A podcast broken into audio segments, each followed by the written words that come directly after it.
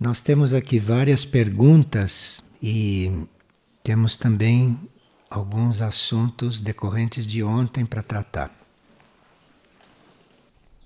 E aqui uma pessoa diz que ontem foi falado que o reino vegetal tem na consciência a orientação de servir os outros reinos como alimento. E ela pergunta se o reino animal também tem esse propósito, o de servir a outros reinos. Sim.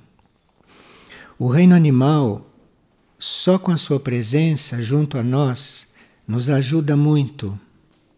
Não só nos ajudando em certas coisas práticas, como também com a sua presença, ele transmuta muitas forças inferiores que se eles não estivessem transmutando ao nosso lado, caberiam a nós estar transmutando.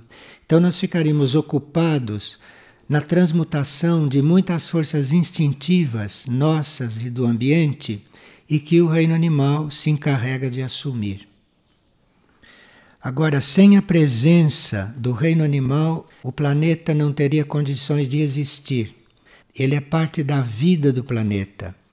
A presença do reino animal é tão fundamental quanto a presença de todos os outros reinos. De forma que o reino animal é um reino que presta serviço só de estar presente. E como podemos preparar as crianças, pergunta uma pessoa, para os momentos que se aproximam?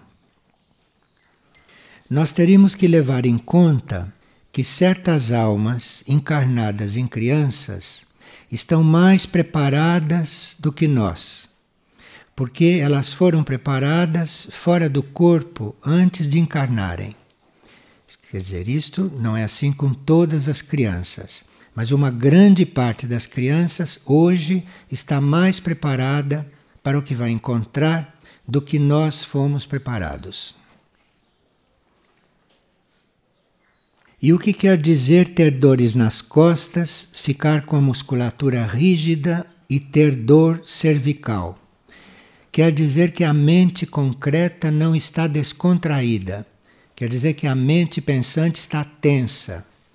As pessoas têm tantos pensamentos inúteis, têm tantos pensamentos negativos, têm tantos pensamentos de crítica, de julgamento e focalizam a mente em coisas tão concretas, deixam de usar a mente para coisas sutis, para coisas espirituais, e com isto a mente vai se contraindo.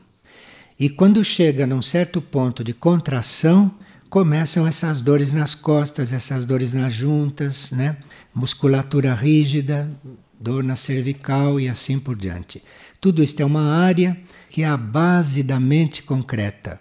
Como se a mente concreta estivesse baseada nesta região. E quando a mente concreta não está descontraída, esta região também se contrai. E uma pessoa observa que a cada dia muitas pessoas desaparecem e que publicam panfletos, publicam fotos procurando estas pessoas. E ela está perguntando se esses desaparecimentos podem se relacionar com resgates já em andamento. Esse tipo de resgate, isto é, a pessoa desaparecer, em geral, acontece durante cataclismas, durante grandes desastres naturais nos quais é natural que uma pessoa desapareça e que isto não crie problemas para as pessoas. Mas esses raptos que acontecem hoje não são resgates. Isto são quadrilhas que extraem destas pessoas órgãos que depois eles vendem, comercializam esses órgãos. De forma que este sumiço das pessoas hoje em épocas normais não tem nada a ver com resgate. Por exemplo, num tsunami, num terremoto, num maremoto, numa situação destas, muitos são resgatados. Isto pode acontecer porque ninguém vai questionar onde é que estão esses seres.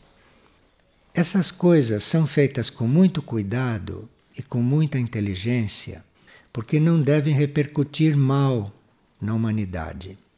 A humanidade não compreende bem as coisas, então precisa agir com ela com muito cuidado, com muita cautela, porque custa muito para uma pessoa despertar. Então, como custa muito para a pessoa despertar, nós temos que ter muita cautela com o que apresentamos para a humanidade. Porque uma coisa muito fora da compreensão geral podem fechar uma pessoa por muito tempo. Então, os irmãos que lidam com a Terra no plano invisível ou no semivisível têm muito cuidado com as pessoas, para não chocá-las, para não fechá-las, para não fazê-las achar nada estranho. Então é por isso que eles se mostram tão pouco. Se se mostrassem mais, nos ajudariam mais. Mas tem-se que tomar cuidado para que as pessoas não se fechem.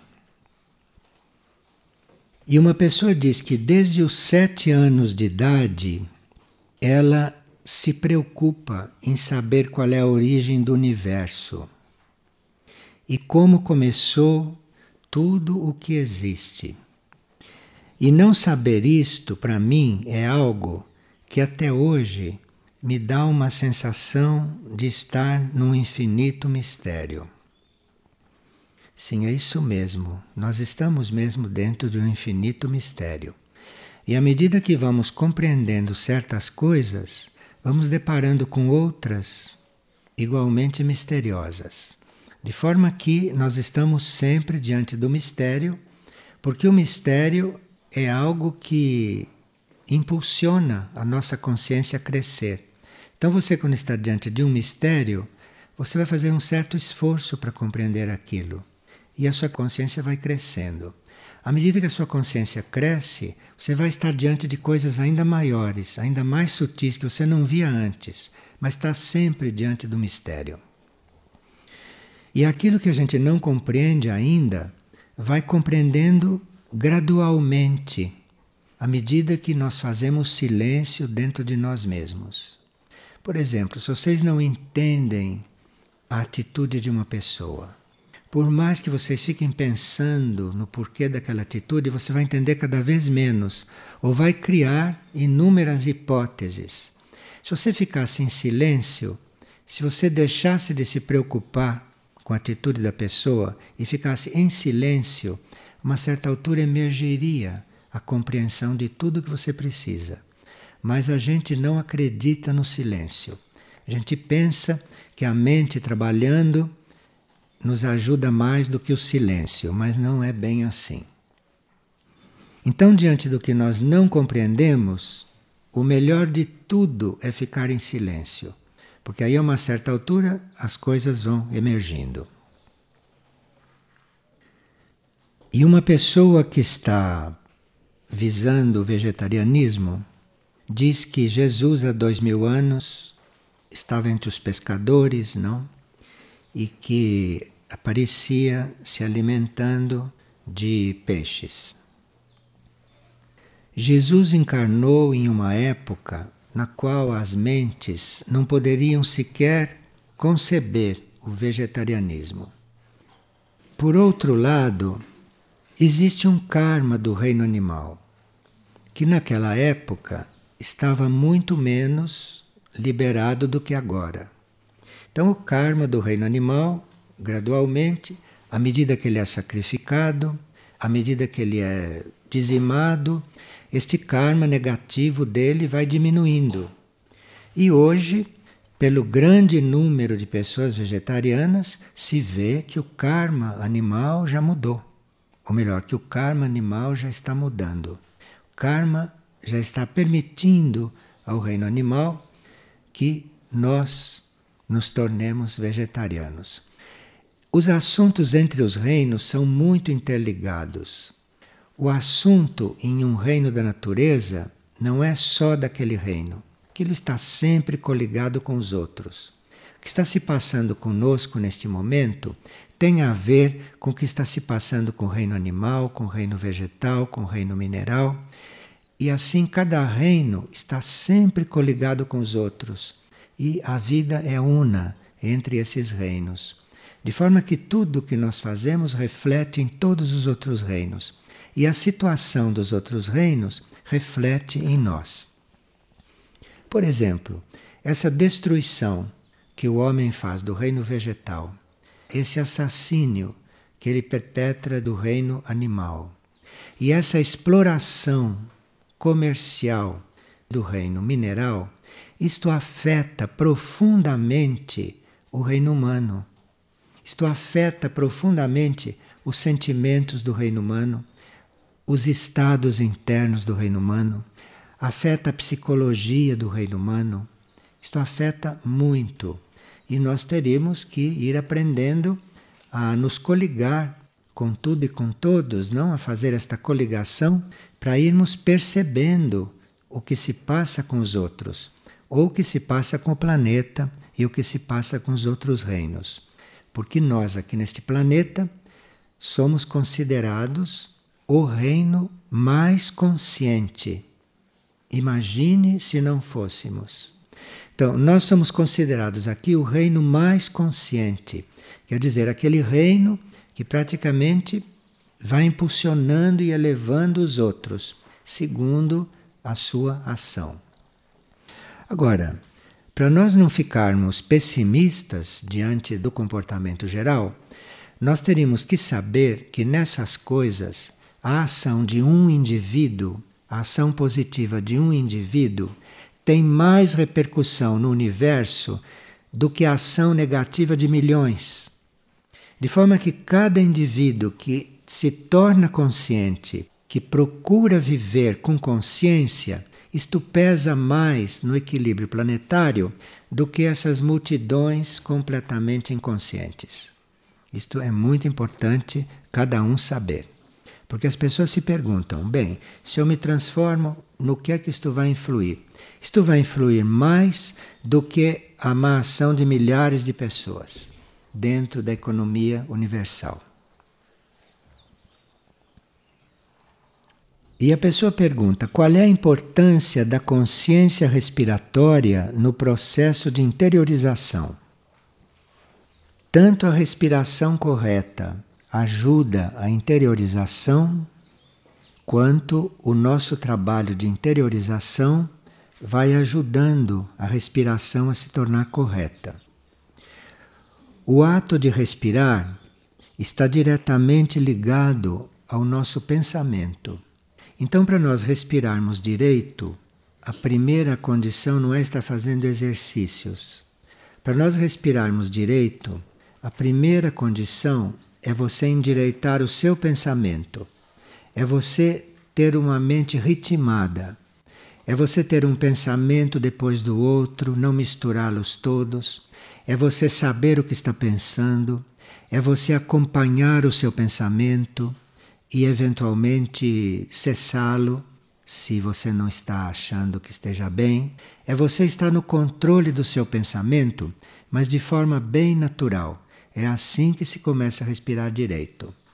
Agora, é claro que em certos casos críticos se impõem certos exercícios, mas o verdadeiro trabalho com a respiração é o trabalho com o pensamento, que deveriam ser ordenados e positivos.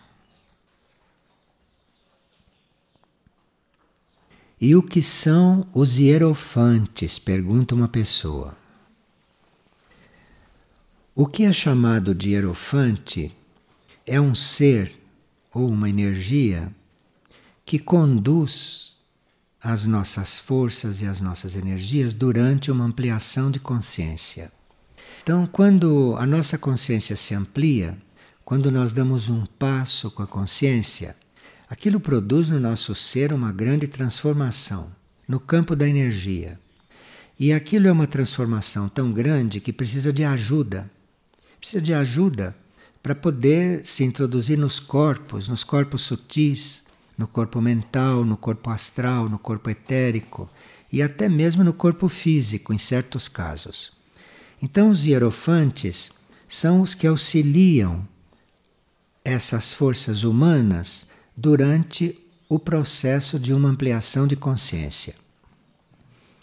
Agora, há certas expansões de consciência que são feitas externamente, isto é, um grande ser, ou uma nave, ou uma presença de um ser extraplanetário, isto pode nos iniciar em alguma coisa na qual nós ainda não somos experientes. Então, sempre nesses casos, é preciso o auxílio de algo, ou preciso o auxílio de alguém para que aquele processo se torne ameno, digamos assim. E principalmente é um ser que está ali para auxiliar a que os corpos nossos não estranhem uma nova energia ou não estejam diante de uma modificação, de uma transformação muito violenta. O trabalho do Hierofante é muito importante. Naquele livro Sinais de Contato, se fala um pouco sobre este assunto, do ponto de vista da ajuda das naves durante essas nossas expansões. Agora, uma pessoa está fazendo perguntas a respeito das iniciações. Ele diz: Ontem se disse que os iniciados de sétimo grau já não encarnam nesta terra. E quanto aos iniciados de quinto grau? No glossário esotérico, o tema iniciação é tratado da página 203 até a página 215. E lá se informa como era a iniciação no passado, como é hoje e como será no futuro. Lá tem também instruções a respeito da nossa preparação para essas expansões. Tem também lá a repercussão dessas expansões em nós e no nosso mundo, no nosso ambiente. E também termina essa série de páginas com as coligações nossas com os centros planetários durante estas expansões e quais são os centros planetários que auxiliam nestas expansões. Enfim, ali apresenta-se os centros planetários não só como hierofantes, mas os centros planetários como verdadeiros iniciadores nossos. Então, isto é muito importante, porque havia muitas pessoas que, para terem uma expansão de consciência no passado, tinham que encontrar alguma pessoa que já tivesse tido. E aquela pessoa, então, seria um elemento de ajuda ali. Hoje, os centros planetários estão neste papel. De forma que, se nós tivermos uma profunda coligação com um centro planetário, hoje isso corresponde a nós encontrarmos um iniciado no passado. Hoje nós não precisamos encontrar um iniciado. Se nós fizermos um contato interno com um centro planetário, nós estamos no caminho das expansões de consciência. Isto é que é a informação nova com respeito a este tema. E é bom que a gente conheça esse processo teoricamente para que a gente não coloque obstáculos quando um processo assim tiver possibilidade de acontecer conosco. Porque nós podemos colocar obstáculos sem querer ou às vezes até bem conscientemente. Agora, esta pessoa está perguntando essas expansões de quinto grau, ou esses iniciados de quinto grau, se esses estão encarnados.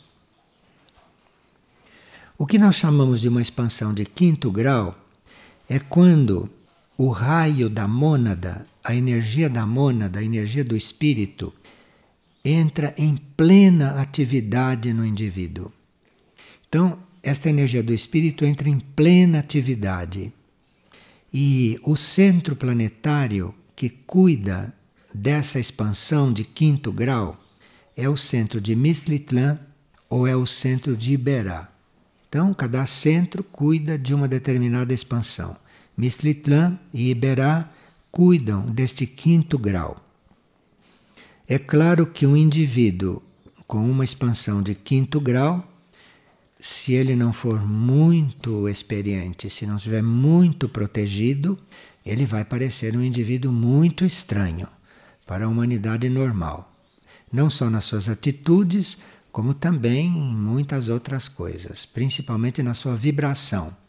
De forma que um indivíduo de quinta iniciação, em geral, não está muito visível ou não está encarnado, em geral. Mas não impede, se ele tiver um grande autocontrole, que possa inclusive controlar a sua irradiação.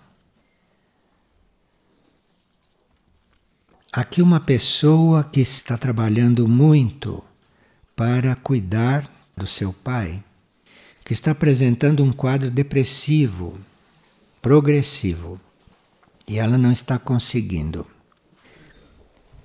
Então, há certas coisas que nós não conseguimos resolver com a nossa ação externa. Há coisas que não são para ser resolvidas com a ação externa nem com a nossa presença, nem com o nosso modo de agir. Há certas coisas que se resolvem com oração silenciosa. Então, quando a gente tem uma coisa que não resolve, experimente entrar em silêncio e orar.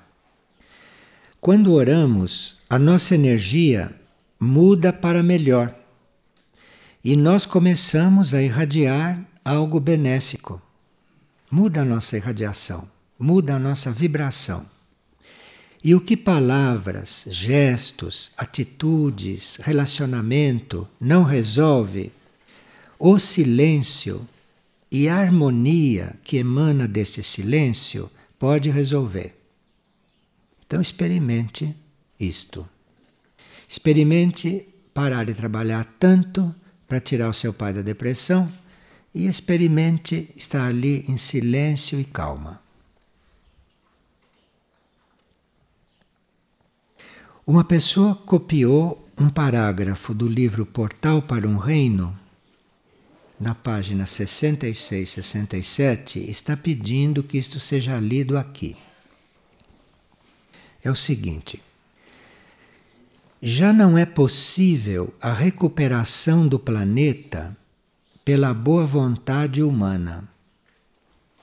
Forças destrutivas penetraram demais na consciência dos homens. E eles não podem liberar-se do seu jugo por um simples movimento da vontade consciente. Devido à imaturidade da espécie humana, chegou-se a esse estado irreversível. Resta à Terra a ação de poderosas forças naturais sob uma regência maior. Aos que despertaram, cabe a entrega ao desconhecido, cabe a comunhão com o que há de vir, para anunciá-lo aos que desejarem escutar. Então está tudo aqui, não é? Agora, na paz interna em tempos críticos, não que é outro livro, está escrito a via da libertação está hoje ao alcance de muitos seres. Então, a situação é esta que se leu em Portal para um Reino. Mas, por outro lado, a via da libertação está hoje ao alcance de muitos seres, não de todos, porque já já se petrificaram, mas muitos ainda estão com esta possibilidade. E se trata de uma liberação e de transcender os mundos da matéria. Então, nós não precisamos de muito estudo. Precisa que a gente não se apegue às coisas materiais, que a gente não se apegue ao mundo da matéria, que a gente não se iluda ou se iluda o menos possível com as aparências. E aí então nós vamos emergindo deste caos geral. E uma pessoa ontem que estava ouvindo as considerações sobre a mente e disse que a mente tinha um lado material, pergunta por que temos a mente concreta, pensante, e ativa o tempo todo. Porque a natureza nos fez assim, né? Por que, que a mente concreta não é uma coisa que você desliga? Ou aperta um botão e ela para? A mente concreta funciona o tempo todo porque ela tem a função de elevar a vibração das células do cérebro. O cérebro é um órgão do nosso corpo e aquilo que compõe o cérebro também tem que evoluir. Por que, que nós estamos num corpo físico? Para fazer aquele material evoluir.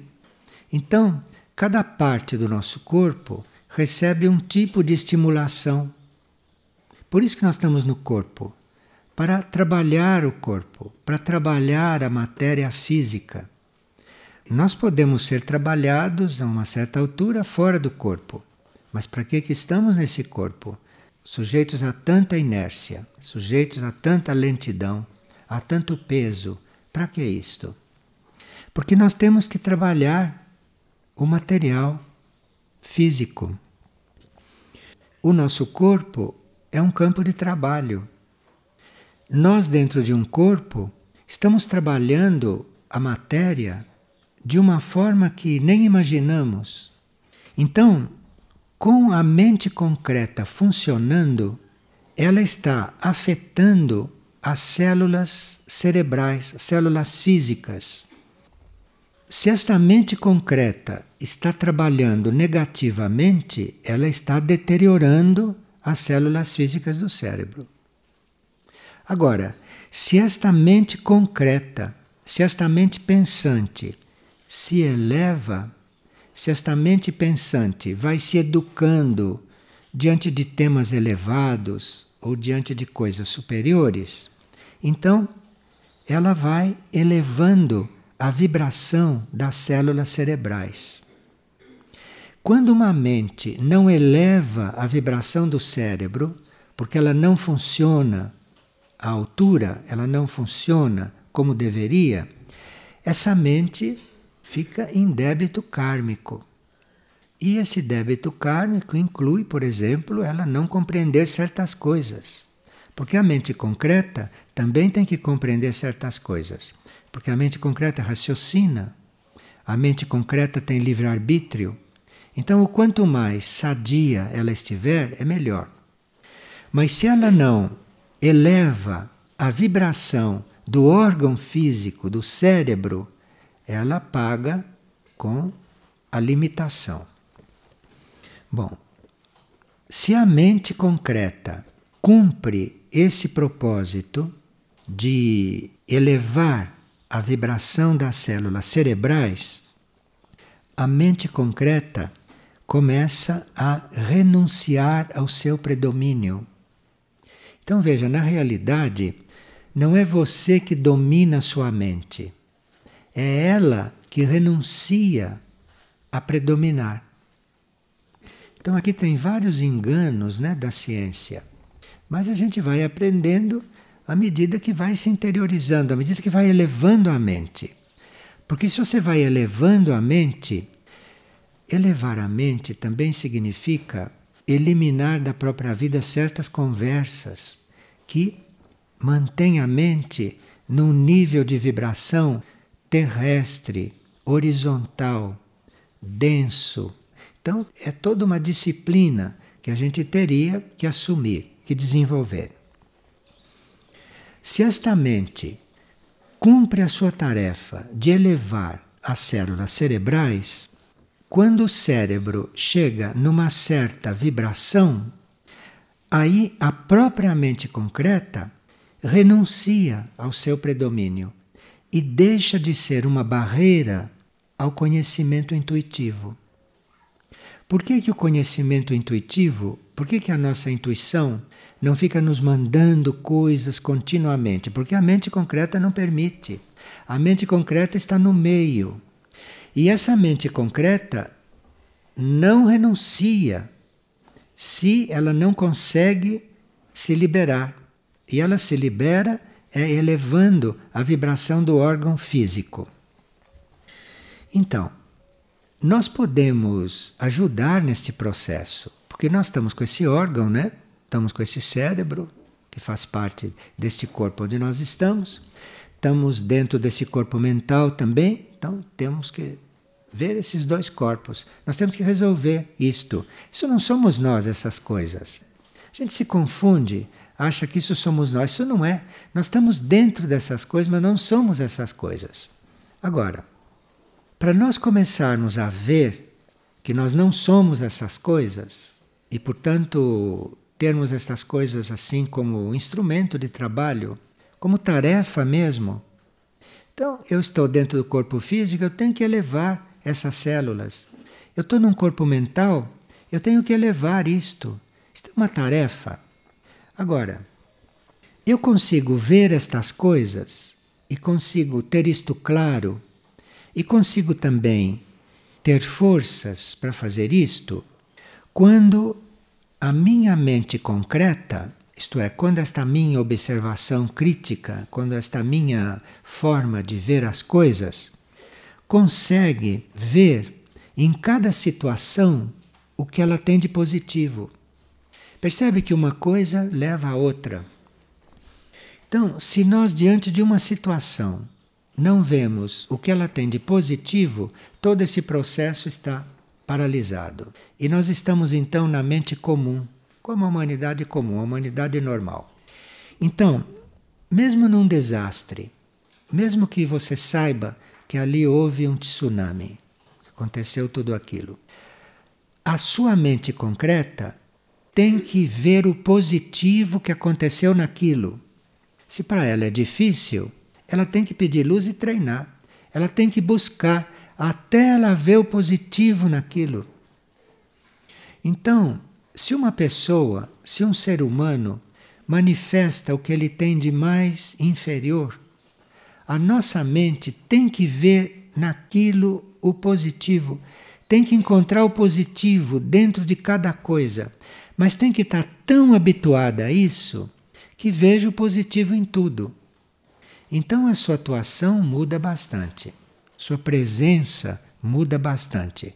E o seu trabalho mental serve então também para elevar os outros.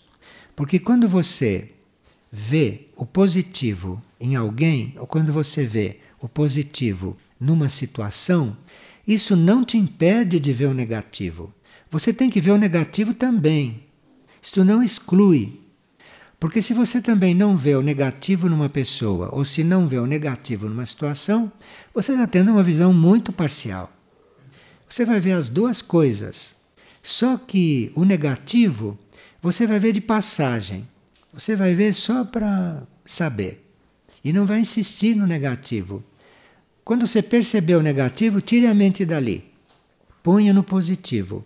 Porque você já tem elementos com aquele negativo que você viu, você já tem elementos para cuidar da situação. Mas não se demore mais do que é estritamente necessário sobre aquilo que é negativo. Então, mesmo diante de uma crise de um indivíduo, a nossa mente concreta teria que se habituar a ver o positivo ali. Digamos que uma pessoa tem uma crise, uma crise nervosa, entre num estado psiquiátrico, não? Desarmonizado. Ali você tem que aprender a ver o positivo. Você tem que descobrir ali dentro o melhor de toda aquela situação. É assim que a mente concreta cumpre a sua tarefa de elevar a vibração do cérebro e de ir se libertando. Aí começam a abrir as portas para a tua intuição. Aí você começa a ter intuição. Essa capacidade que a mente concreta, que esta mente pensante, esta capacidade que ela tem de criticar, de ressaltar o negativo, com esta educação, ela vai se tornando capaz de captar a realidade de cada fato então, uma mente concreta, educada, jamais diz alguém morreu, coitado, estas coisas que são da coisa normal das pessoas, né? Então, ela vai captar como mente a realidade daquele fato. Não vai se lamentar de nada, porque ela está captando a realidade daquilo, ela está vendo o que tem de real naquilo. E em qualquer situação tem o real. Qualquer situação, por mais estranha que possa ser a situação, por mais contrária àquilo que você esperava, aquilo que você está habituado a ver, a coisa mais inusitada, a coisa mais negativa, tem ali o lado real, tem ali um lado positivo. E a sua mente concreta tem que aprender a ver isto.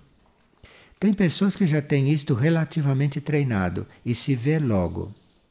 E outras pessoas que não têm esse treinamento, outras pessoas que passam longe desse treinamento. Mas nós temos que estar aí fazendo um trabalho. Temos que assumir esse trabalho que é para nós estarmos libertos para entrar numa vibração intuitiva e para termos abertas né, as portas da intuição. A nova consciência que nós estamos aguardando, não que estamos abertos para esta nova consciência, essa nova consciência inclui a reestruturação da mente concreta. Não pode haver nova consciência completamente instalada se a mente concreta não está estruturada nesse sentido. Então nós temos que realmente estar atentos com isso. Então, esse trabalho com a mente não é só uma, um controle da mente, não é só uma ordenação dos pensamentos, não, mas é um trabalho de transformação mesmo desta mente. Outro dia eu perguntei para uma pessoa: como vai lá onde você está? Ela logo disse a coisa mais negativa que está acontecendo lá. Isso é tão arraigado na mente concreta, isto é tão comum, compreende? Nós temos que estar muito atentos para isto. Não é que quando uma pessoa pergunta o que é que está acontecendo lá, você omita o negativo. Mas o negativo não é a primeira coisa. O negativo é a última coisa, que é para ele se redimensionar, para ele se transformar e para você ajudar o positivo ir aumentando. E veja, mesmo pessoas positivas, essas pessoas civilizadas têm muito esse vício. Isto é uma constante nas mentes concretas. E nós temos que reestruturar isto. Temos que mudar isto se quisermos ter existência intuitiva, se quisermos abrir espaço para a intuição penetrar aí.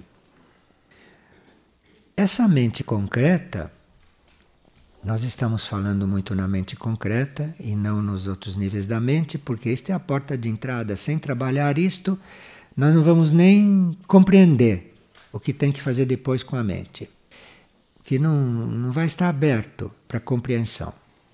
Essa mente concreta, para não ficar tão dura, para não ficar tão nos seus vícios, não? Essa mente concreta precisa de paz. Então, se alguém tem alguma dificuldade nesse sentido, você tem que apaziguá-la. Você tem que dar paz a ela. Você tem que colaborar para que ela tenha paz.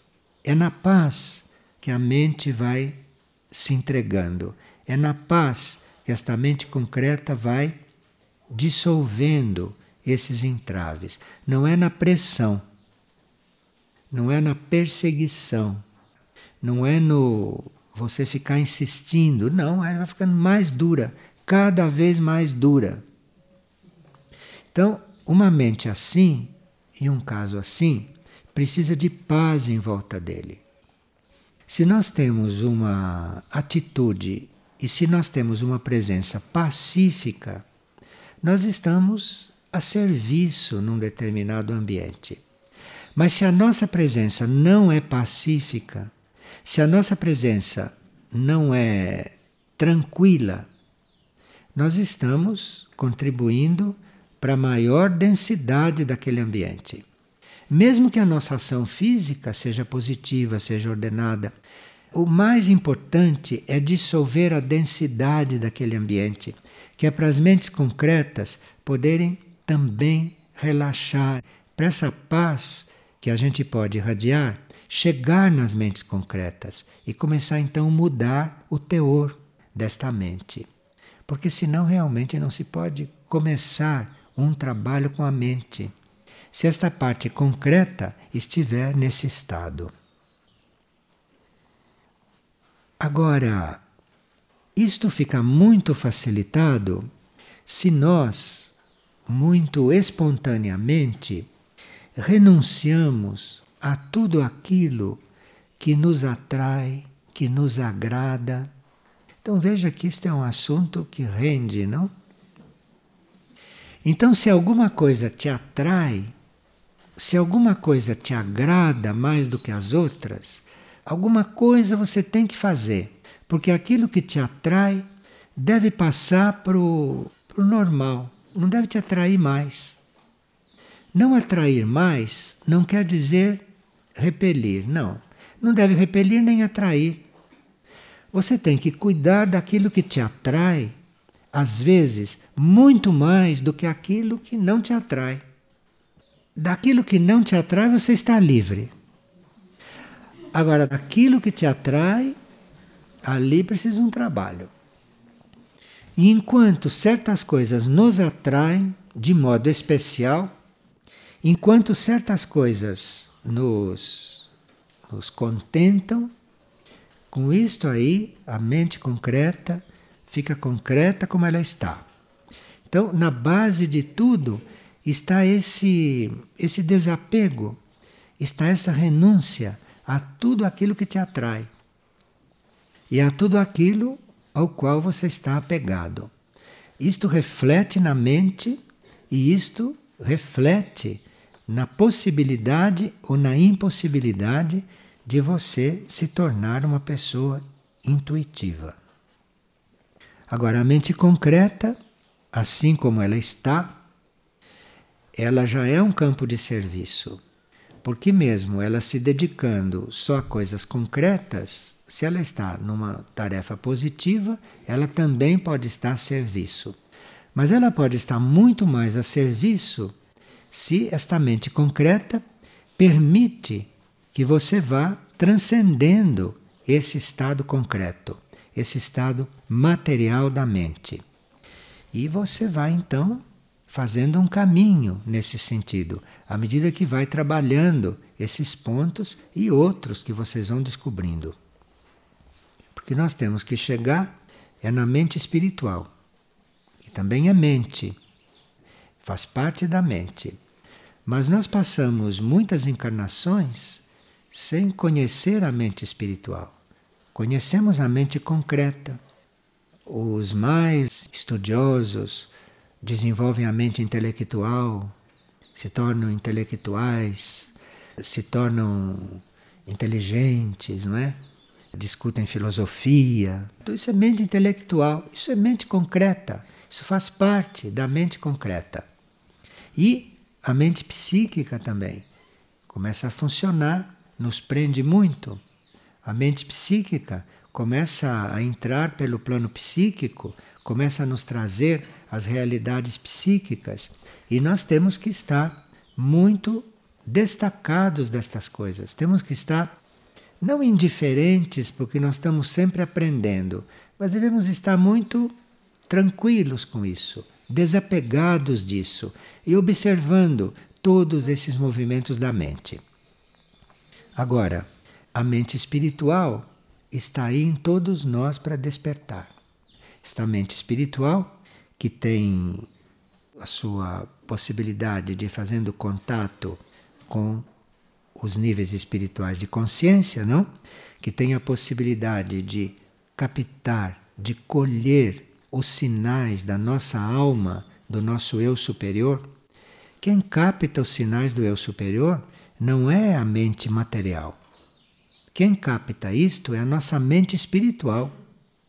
Então, nós temos que chegar nesta mente espiritual, temos que chegar nesse nível da mente. E também essa mente espiritual permite que a gente desenvolva um intelecto superior. Intelecto superior quer dizer, nós irmos penetrando o desconhecido, penetrando aquilo que não conhecemos, ir encontrando aquilo que nós nunca ouvimos falar, irmos conhecendo as coisas que ninguém pode nos ensinar.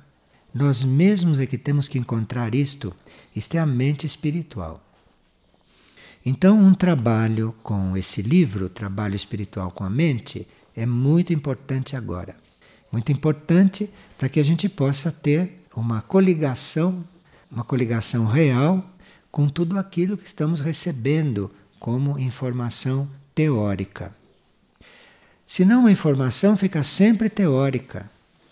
Você não chega a incorporar aquela informação, porque a mente espiritual ainda não está em função, a mente espiritual ainda não está trabalhando. E isto está muito claro no livro.